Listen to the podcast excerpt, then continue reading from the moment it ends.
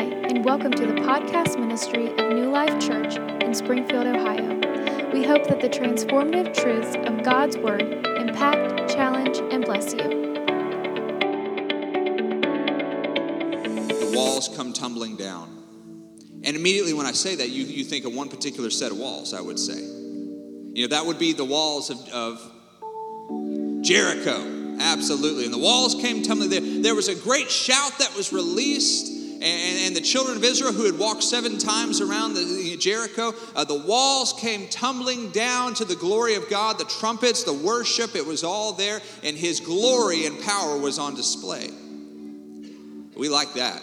That's a good one to preach. Talk about the gates of hell. The Word of God says the gates of hell cannot stand against the church. That's a good one, too. That kind of reminds me of the same type of thing. You know, that's part of the wall, right? Coming down, being unable to withstand the power, the anointing, the authority of the true church. Now, not the fake church, and you, you want to see, uh, you know, why you know Christianity is very soft in some areas, and in some uh, in some you know religious pseudo systems. There's not a lot of authority. There's not a lot of power. There's a lot of encouragement, but there's no there's no power to deliver. I want to have the real authority. Amen. And I don't care who all, who all else agrees. I don't care who wants to you know, take part of it. I don't care who it offends. Uh, you know, I don't go out of my way to offend nobody. But but if the word offends somebody, that's not something to back away from. That's something that you need to still exist in. The world's going to hate us if we're doing it right. Hmm. You know that? The world will hate us if we're doing it right, and if they don't, we're probably doing something wrong. And that is something that has completely been lost uh, in the American church. It's- the truth. They shouldn't, uh, well, they, they should hate us because of him, not because of us. Let me hit that right quick. They shouldn't hate him because of you. They should hate you because of him. Didn't that get a lot more salty? They shouldn't hate Jesus because you're a jerk. And I'm not saying any one of you, you're a jerk.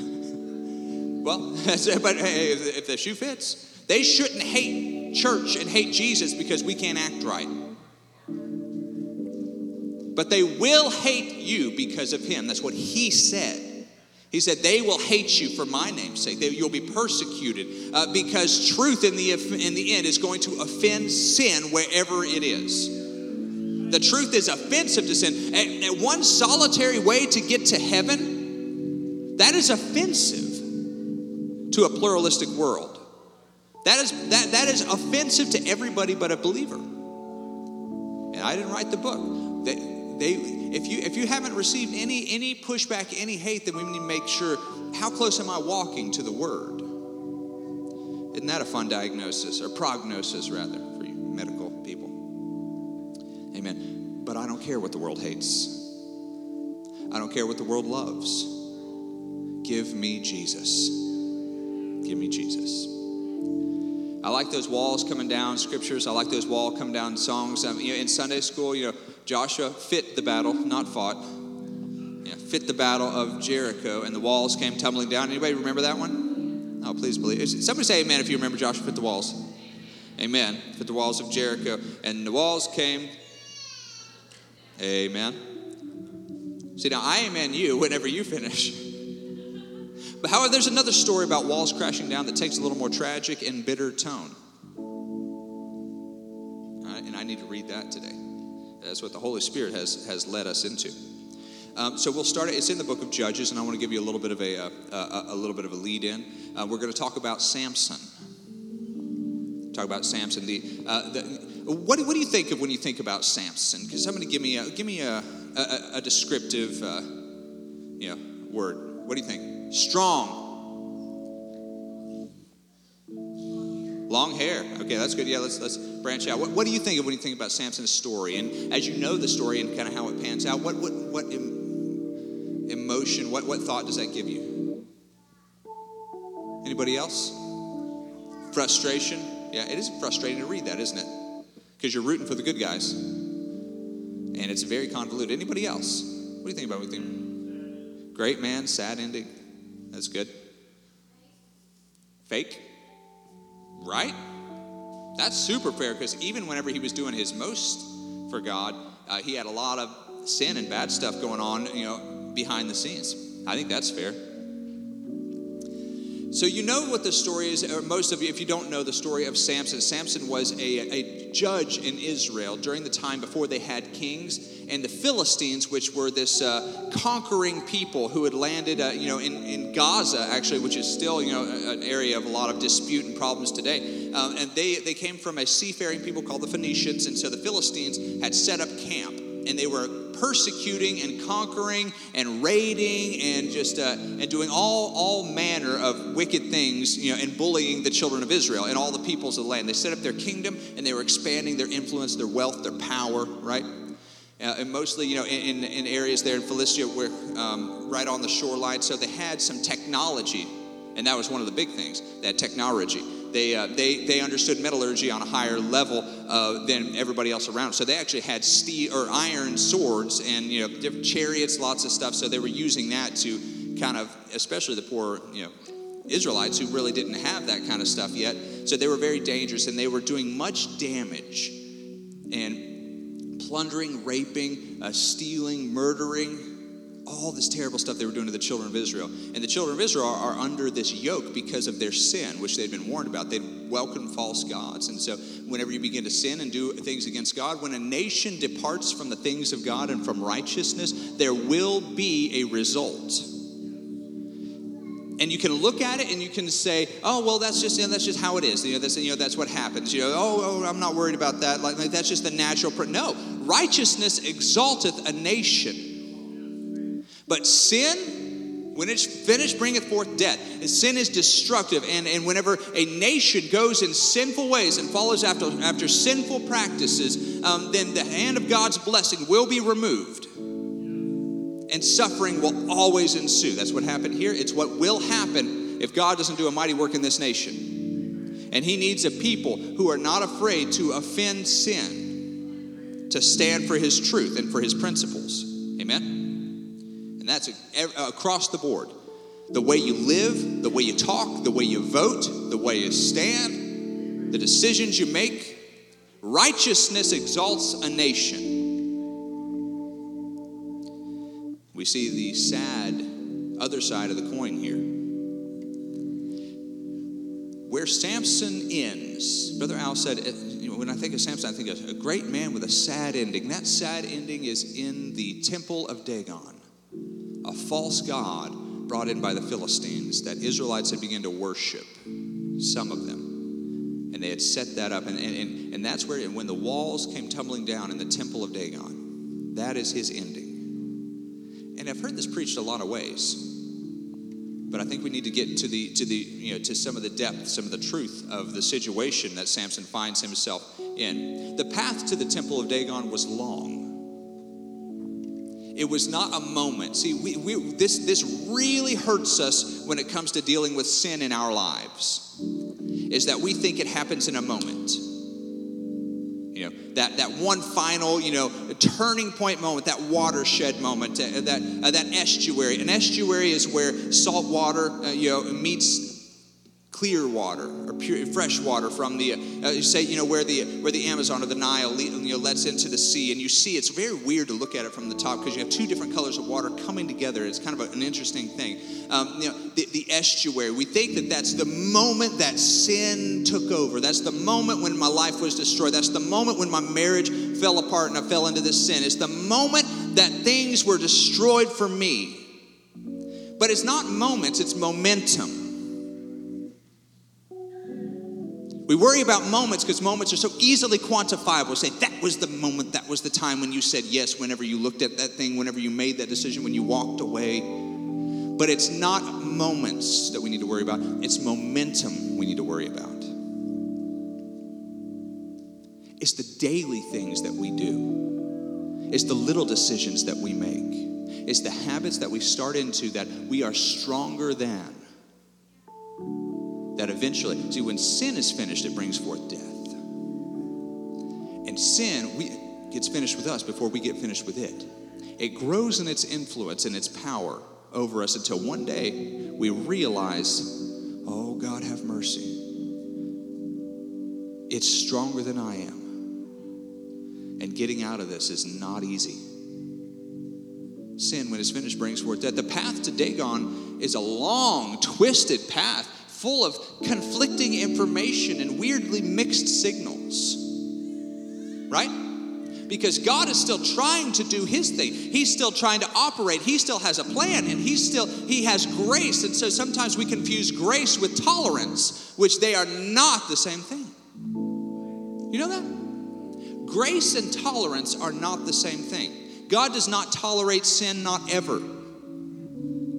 Now, there, God does have grace for people who are imperfect as He leads them and guides them and corrects them with His Holy Spirit into righteousness and holiness and godliness, but He never tolerates the sin. And we think, oh, you know, you know God didn't just get me, so that must be, you know, He must be kind of winking and nodding at that. No, sir.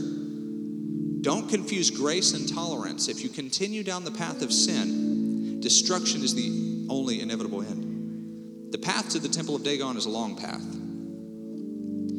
And we always think, you know what we think that Samson's estuary was? His moment that trumps the momentum? The cutting of the hair. The Word of God says in Judges chapter 16, verse 15 we know where he's at, right? He's at he's at a prostitute's house. Delilah, who is trying to talk him in to uh, giving away the secret for his strength so that they can destroy this leader, this judge of Israel. And so um, she has tried multiple ways and whined and talked, and you know, give him no rest, no peace, uh, just nag, nag, nag, nag, nag, because there's power in nagging. And the enemy will do that to us. You know, he will come after us again and again and again and just continue to put pressure on us until finally we're so worn down um, that, uh, you know, no matter what it is, you, you can give into it if you're not strong. So the enemy is like that. Uh, Brother Gene, as soon as you said that, it reminded me of. Uh, of something that I said, you know, the, the Holy Spirit was behind it too, uh, and I just agree with you. Um, Satan and the enemy, he is a loud spirit, but he is not a strong spirit. You say he's not, well, he's stronger than me, but he's not stronger than my God. However, a lot of times he's loud. He's loud, he's insistent, he's annoying, he's nagging, he continues after you and trying to wear you down. But then whenever you put him you put him on blast and you actually put his feet to the fire, say, okay, let's see what you got. He's not so strong as he would like for you to believe. Because if you're full of the Holy Spirit, then greater is he who is in you than he who is in the world. He's a loud spirit, he's not a strong spirit not when we're talking about the Holy Ghost. She continued to nag and nag and nag, trying to get Samson to cut his hair, or not trying to get him to divulge the secret of what uh, of, of how to destroy him, how to take his strength away. And it's amazing how whenever we have made up our mind about something or somebody that is bad for us, the amount of stuff that we can just pretend doesn't exist. Right? Once you decide that this is what God wants for you or what you want for you, and you're gonna you're gonna bring all of heaven and earth uh, into your incorrect view on this thing, and you're gonna make it make sense. I've seen people justify unbelievable sin and unbelievably dumb bad decisions because they had made up their mind before the evidence came in, before God had spoken. And so Samson is sitting here, and, and she is obviously trying to murder him, obviously trying to destroy him. And he's already been burned once before. His first wife, this woman that he marries in Timnah, um, she nags him at his wedding feast trying to get the answer to the riddle that he's made a bet on. And she finally gets it out of him, and then she goes and tells his secret, and then he loses, you know, the bet. And so he's been burned, quite literally burned once before. But Delilah continues to nag, nag, nag. So she said, "Okay, um, all right, just to get just to get you off my back. Um, you'll never know the difference because you're not trying to kill me." Um, and God proves it. So he, he said, seven fresh bowstrings that have never been used before. Um, tie me up with those, and I'm done. And she's like, really, seven? You're like, yeah, seven's the number of God. You know, it's a big thing. Bowstring. You know, prophetically, he makes a big lie out of it. I'm sure. I'm sure he. I mean, he said specifically seven, and so she does that. He wakes up. She's like, Samson, I can't believe it, but the Philistines are here, and I also can't believe it, but you have seven bowstrings on you, which you only told me about. How? How? How? how? Would you sell that lie? You know? And so he snaps him off, kills everybody, goes back to his nap, and then thinks it's funny. And she pouts about it. She pouts because it didn't kill him. The sin that we tolerate, that we know is going to kill us. Yeah? When it comes to smoking cigarettes, nicotine in them, and we know for sure they have it right there on the package. This will kill you. Surgeon General's warning, you're gonna die. And we just it's so it's so tragic but but you know the nicotine and people you know I, I, feel sorry like i have much grace for people who are who are bound by that because it's a it's a substance and it's a very strong thing. Wouldn't be easy to smoke for 20 years and then break that. And if you if you think that it would like you probably have never been there. I personally haven't either but i understand the power of that addiction. But it's amazing the things that we will tolerate right in front of us that want to kill us that are actively killing us. And we know it Next thing you know, she, she brings out, she said, oh, well, you don't, you don't really love me because you, you know. How does that conversation go? Like, you don't really love me because you just tried to kill me. But the, like I said, blindness, the things that we tolerate. And so now she goes, oh, okay, something else, uh, you know, a different kind of, of, of binding, and you know, that didn't work. And now we're gonna, uh, you know, he said, if you put my if you comb my hair out and stick it in a loom, you know. Now the funny thing is that actually did break his Nazarite vow. So we didn't know that. To put his hair in the loom like that did break the vow. You're only allowed to brush your hair or, or to treat your hair, do anything with your hair with your own bare hands. That was according to you know, the Nazarite vow.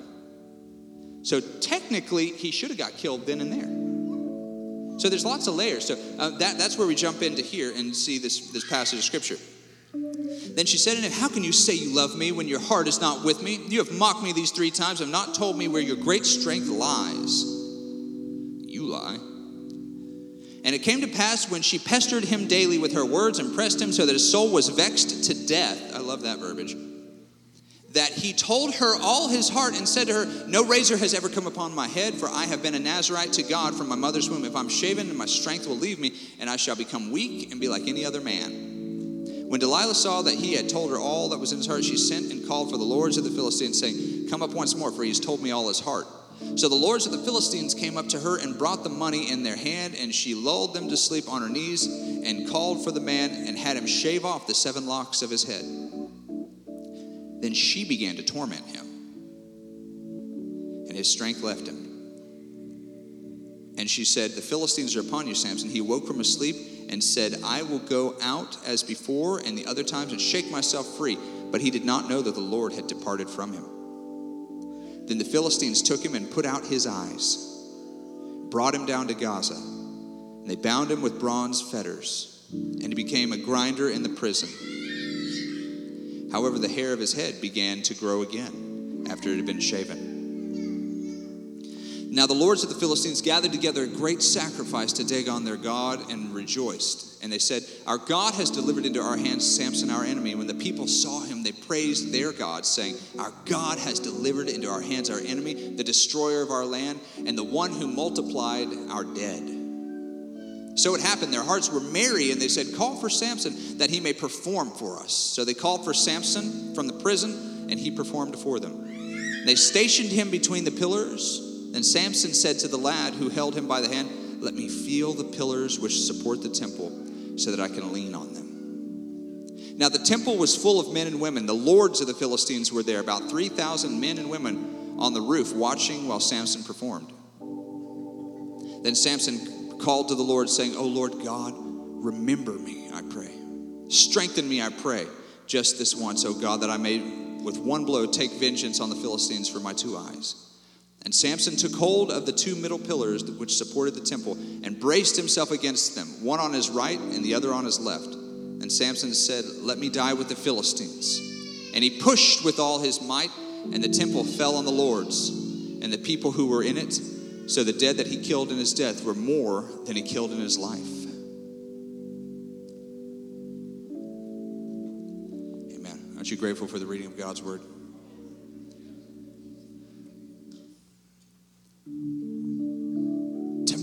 Still just is a sad ending. And I'll tell you why.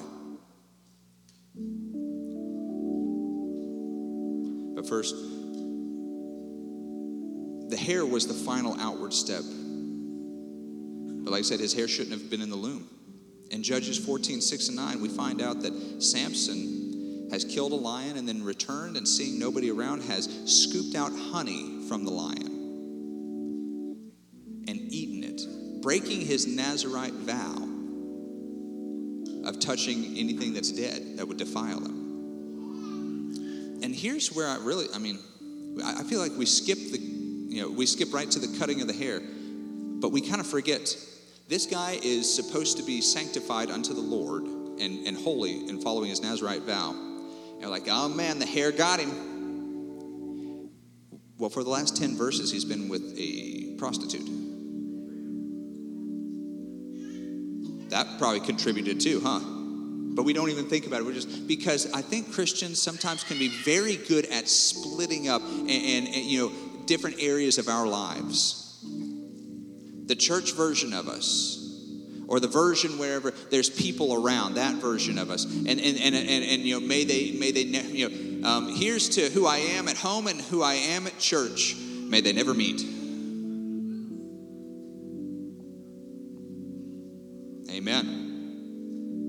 and so we, we, we kind of forget that, man, my goodness, this whole time, this guy has been doing this and living in sin and doing wrong. So maybe it wasn't just solely about this one moment. Maybe that was the straw that broke the camel's back, but it's a long path to the temple of Dagon where you find yourself in true bondage. Your eyes gouged out, your, your, your life destroyed, working at the, to the derision and pleasure of the enemy. The enemy hates you. He doesn't want to bless you. He doesn't want good things for you. Even the things that sometimes sin brings as pleasurable for a season, he has every intention of turning that on its head and watching you suffer. He hates you, and there's not a moment that he doesn't. Not a thing that he offers you that is for your good. He hates you.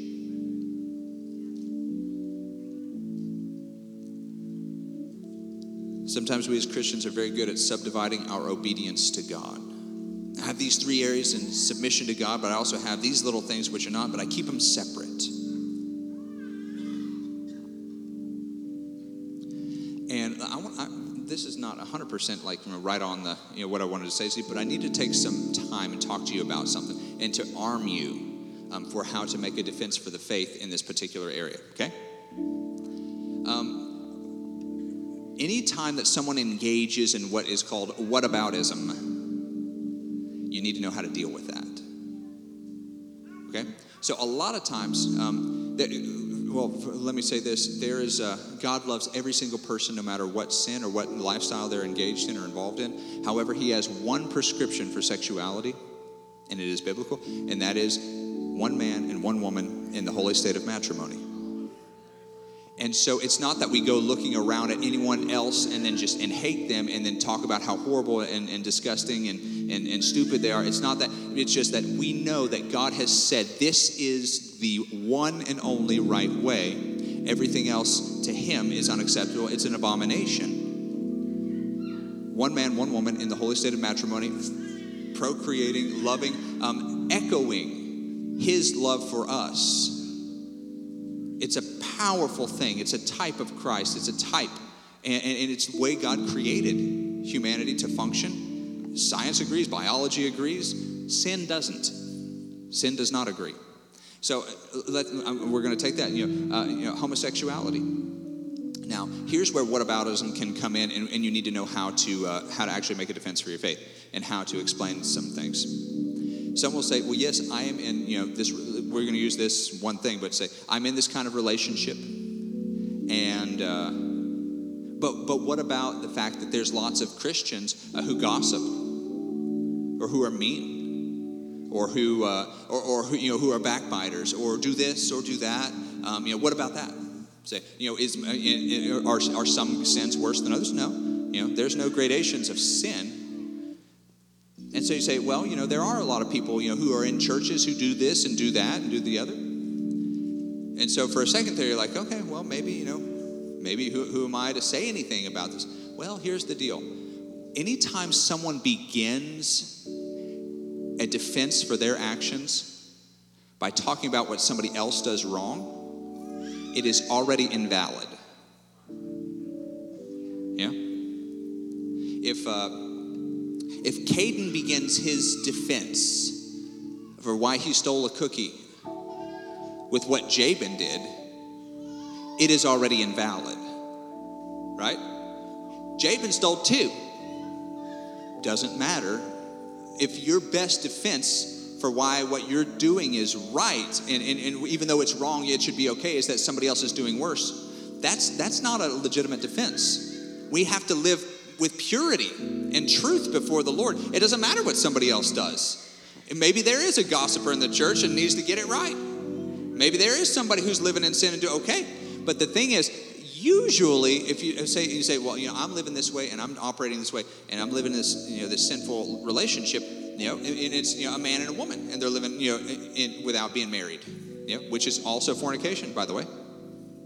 Man and woman together having intimacy who are unmarried is fornication and it's a sin and it's the same sin as any of the rest. Right? So you don't automatically get off the hook there. You say to that that couple they say well yeah but what about this person? They're, they do this they okay. And if you bring that person into the office and we have a conversation and say, Do you gossip? I promise you that either they're going to deny that they do or they'll confess and then say, That's wrong and I shouldn't do it. So you can't take what somebody else is doing wrong by omission and then say, Well, that justifies my sin. It don't work that way. That's whataboutism. If your best defense for your actions is that someone else's sin, I promise you it will not hold up before God in eternity.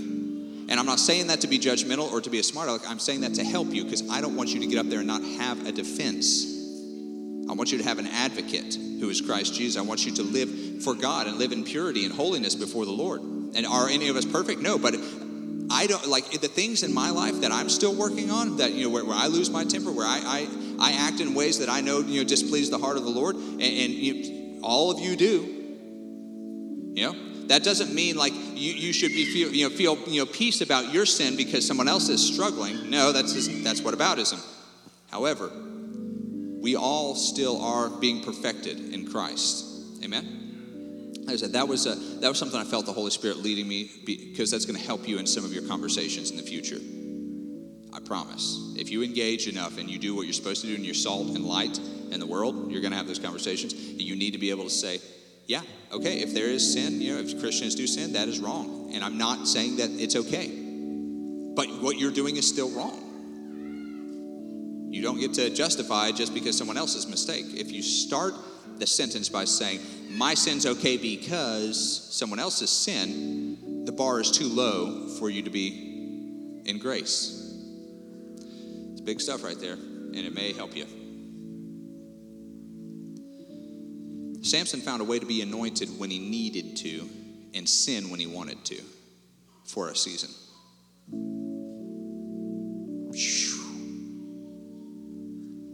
And I will tell you this there's a lot of talented, anointed, and godly people through the ages who've done that too. I will not sit up here and tell you that it hadn't been. I've been I've seen men of God who had a mighty anointing, gifted, power, authority, cast out demons. Hollow. Sin, hidden sin that manifested and destroyed many people. So don't just think because you're getting away from it and getting away with it for a season means you're going to get away with it in perpetuity. You're not. It will destroy you. And oh God, but it'll destroy other people too. Samson has found a way to be anointed when he needs to and sin when he wants to. It's a great deal for him, isn't it? What a, what, a, what, a, what, a, sweet deal. Scoop out the honey, know, pursue all the other honeys, do everything that he wants to do, live and sin, and still have the anointing when you need it.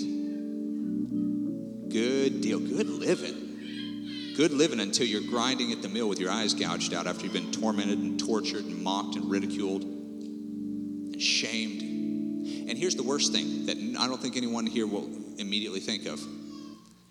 You know, but is most disappointing for Samson, I think, is he let the people down that he was created to help. And honestly, that should break our hearts more than any. Because I could take it if it was just my eyes. But what about the children? I could take it if it was just me being mocked and ridiculed, but what about the countless farms being burned, the people being taken into slavery, murdered, who God gave me the strength to defend? You take that grinding mill around and around about the hundredth time, maybe the thousandth time you're really thinking about that. We see God's grace and forbearance in Samson's life, but not the tolerance. Sin is not strong in the moment, it's strong as momentum. And there's a path that leads to destruction. There's not a moment that leads to destruction, there's a path. That's what the Bible says. There's a moment that, no, there's a path that leads to destruction. There's a path that leads, that's straight and narrow. Let me tell you this it's not just about a one time prayer in the altar where you just you know, say, say, say a few things, you know, repent for some sins and say, you know, God, just kind of wipe it and then just go live in whatever way seems best unto you. No, sir. It's not a moment. It's momentum. It's a path. It is a journey. It is a lifestyle decision. It is an affirmative decision. You make it in the altar, but honestly, you got to carry it out. It's a path, not a moment. I'm learning something. I'm learning that my health apparently starts with water. I've been thinking about this. So I had a ter- I had terrible was terrible sick, you know, a couple weeks ago, and Pastor Dave came and preached the house down. I appreciate, you know, just his faithfulness and the anointing on his life. Um, you know, a couple different times, but uh, whenever I was sick as a dog, I had food poisoning. Uh, I don't know where I got it, but buddy, you know, I was, you know, very, very sick.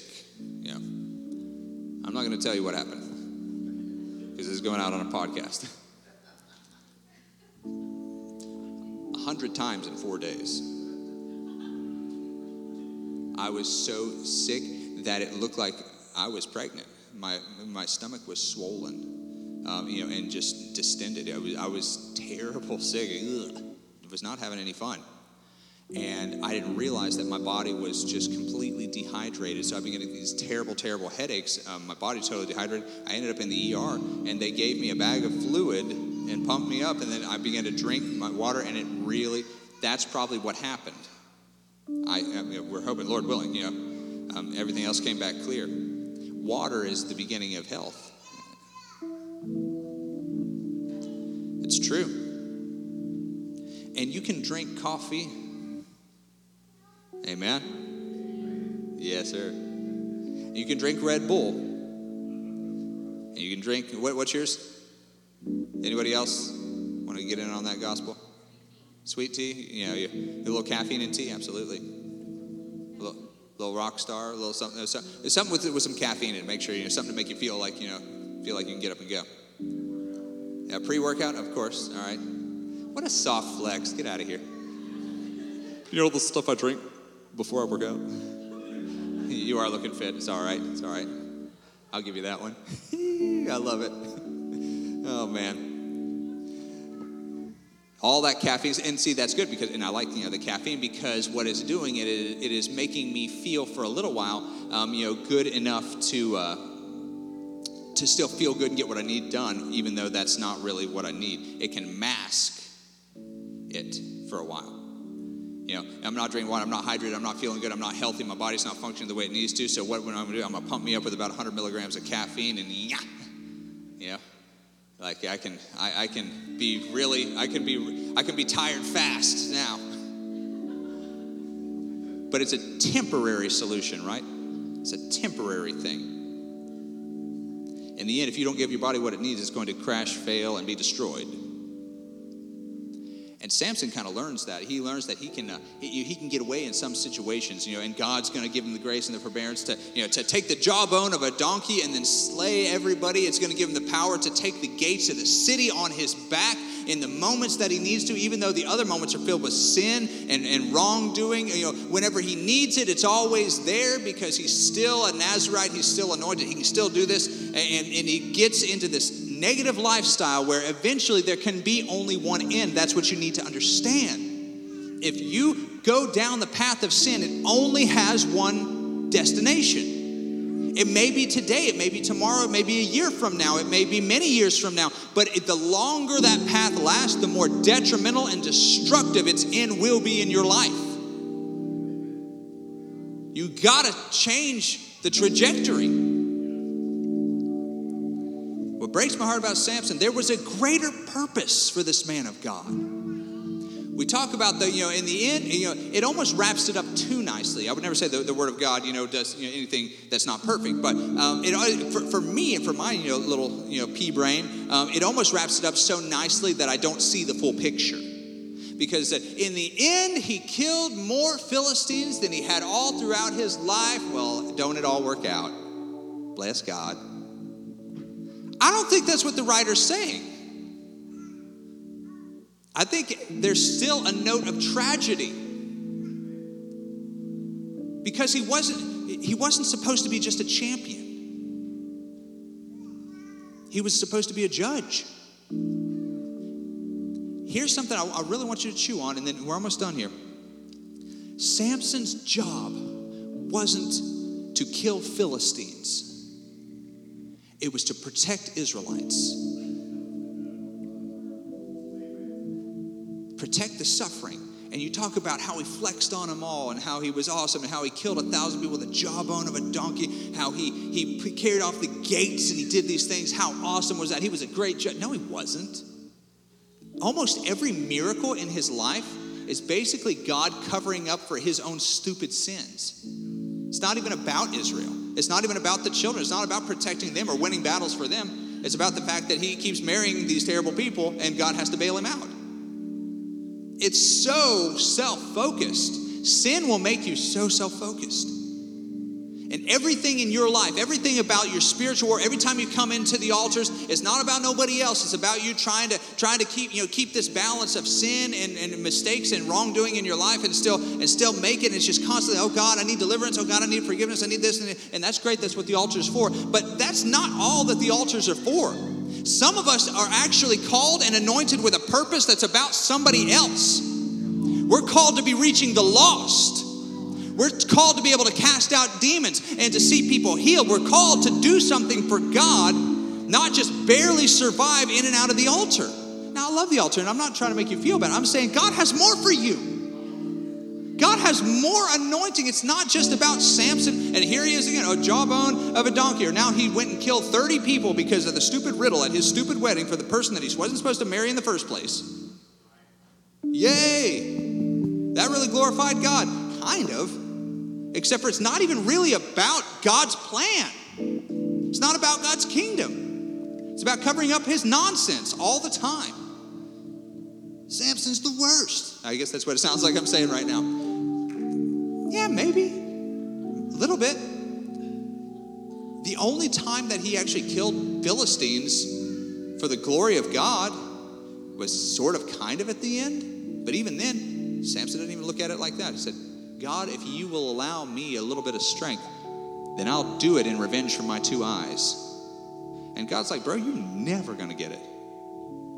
I called you, I created you. You took the Nazarite vow. You were to be a judge in Israel, you were to protect the weak, you were to lead a great mighty army, a revival in Israel. You were to be a father to the fatherless. You were supposed to lead my, my people back into righteousness. You're supposed to cast down uh, the false idols and images of Dagon. You were supposed to lead a nationwide revival and glorify me and expand my borders. That's who you were supposed to be. All you ever were were somebody who barely survived from day to day between sin and anointing with all the giftings and anointing and power in the world, and you did nothing except for barely stay on a spiritual ventilator. And I'm not beating you up if that's what you're doing here today. But I am challenging you, and I'm loving you, and I'm telling you, you were created for more. You were created for more. You were created to have an anointing. You were created to be a blessing to others.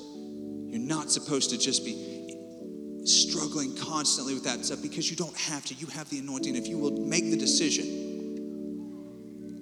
there's a story that I love, and it's a tough story, and many of you have heard it, and that's fine. And I, I, I got it from a, uh, great man of God, Charles Spurgeon. And he tells the story in this message called Broken Columns And he said that he was out in a, he was walking, uh, you know, across the street and there was a graveyard. And then as he began to look at the graveyard, he saw all the different types of headstones, you know, the monoliths, the, uh, you know, the, the ones that were just a small stone in the ground, the ones that, you know, were carved, hand carved. And he said, most of them, you know, were just kind of normal, what you'd expect, but several would be broken off, jagged, right? Just jaggedly broken off.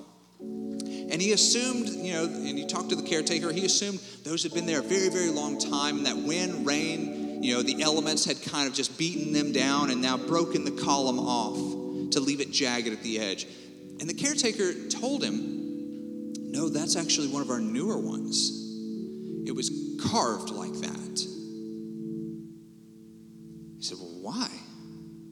He said, That is the headstone of a child taken too early whose life was never able to be fruitful and to be everything that it could have been. He didn't get to live a long life, it was tragically cut short and broken off before time.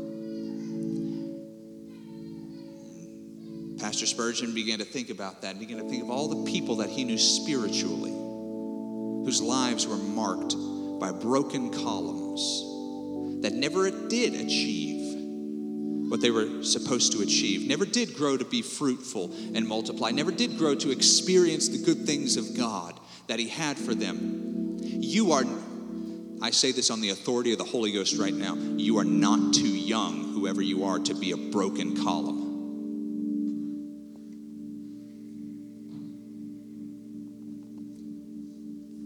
And I say this equally no matter how old you are, you're not too old to complete what God has for you.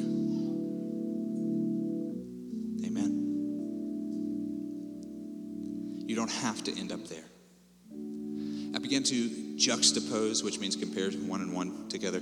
Um, I began to, to do that with David and Samson. And I thought about how similar these men were. You know, one is a judge, one is the first king, but they're kind of, you know, they run along the same paths there um, you know, with their, you know, in the same time and era where the Philistines are a terrible threat to the children of Israel, and it's still the same bad guys, and it's still the same issues, and they're still made of the same stuff. And these two men both become champions early on, and they both sin early on as they're developing into the man that they're supposed to be. And the sin that we see in David's life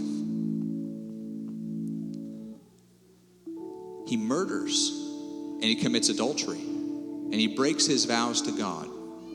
However, the difference is in repentance a willful turning away from sin. See, now, after David does those things, he could have continued in sin. He could have rebuked Nathan the prophet, said, You don't know what you're talking about. I have lived purely. And the fact that Bathsheba has had a nine and a half pound preemie. It happens. And covered it up. Amen. Some of you got that, some of you didn't. Could have just went that way and said, you know, it's not, you know, like I'm the king, I can do what I want. I, I have no sin. Like you can't prove anything. Like I'm going to marry her and I'm going to raise that child, you know, and, and, and covered it up and continued to go. And, and honestly, he would have still been king for a while yet. But he chooses to repent and to turn the tide of his own life, humble himself before others and before God. That's the thing. Oh, you're like, oh, good sermon, Pastor Joe. I, I, think I'll go, I'll go home, I'll go away, and I'll humble myself, and I'll kind of. No, you will not. You will not. That's why there's an altar. And, and church, if we won't get right in the altar here, I promise you, you won't get right on the ride home. You say what you want. I've been doing this too long. Not real long. Six years. It's enough. It's enough for me to know the difference if we won't repent when the Holy Ghost is on us and do it before before others, we ain't going to repent any other time. Now, obviously, there are some things that you know you just don't blurt out. You know, there are some things that uh, that are sensitive and that we need to you know seek counseling and accountability over. However, we need to humble ourselves in repentance. We, we that, that, see, that's the thing that didn't make it into the, uh, into the modern American church. A lot of things did. Worship did, for the most part. You know, praise did. We like praise. You know. um, a, lot, a lot of stuff made it in. Repentance didn't. A willful and humble turning away from our sin and a godly sorrow over it and a turning away from sin. Repentance.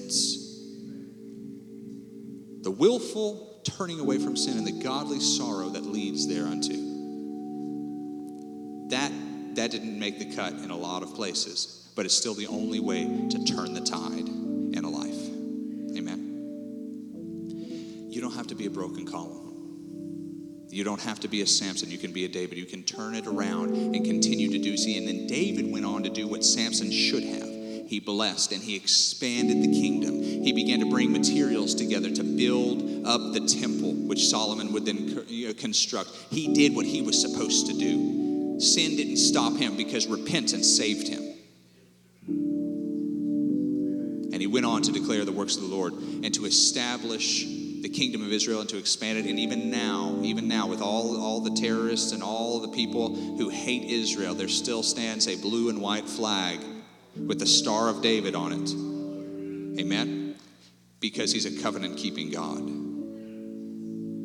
He's a kingdom establishing God. And he's looking not for someone who's perfect and with a perfect track record. He found that in Jesus and hasn't looked for it since. Woo.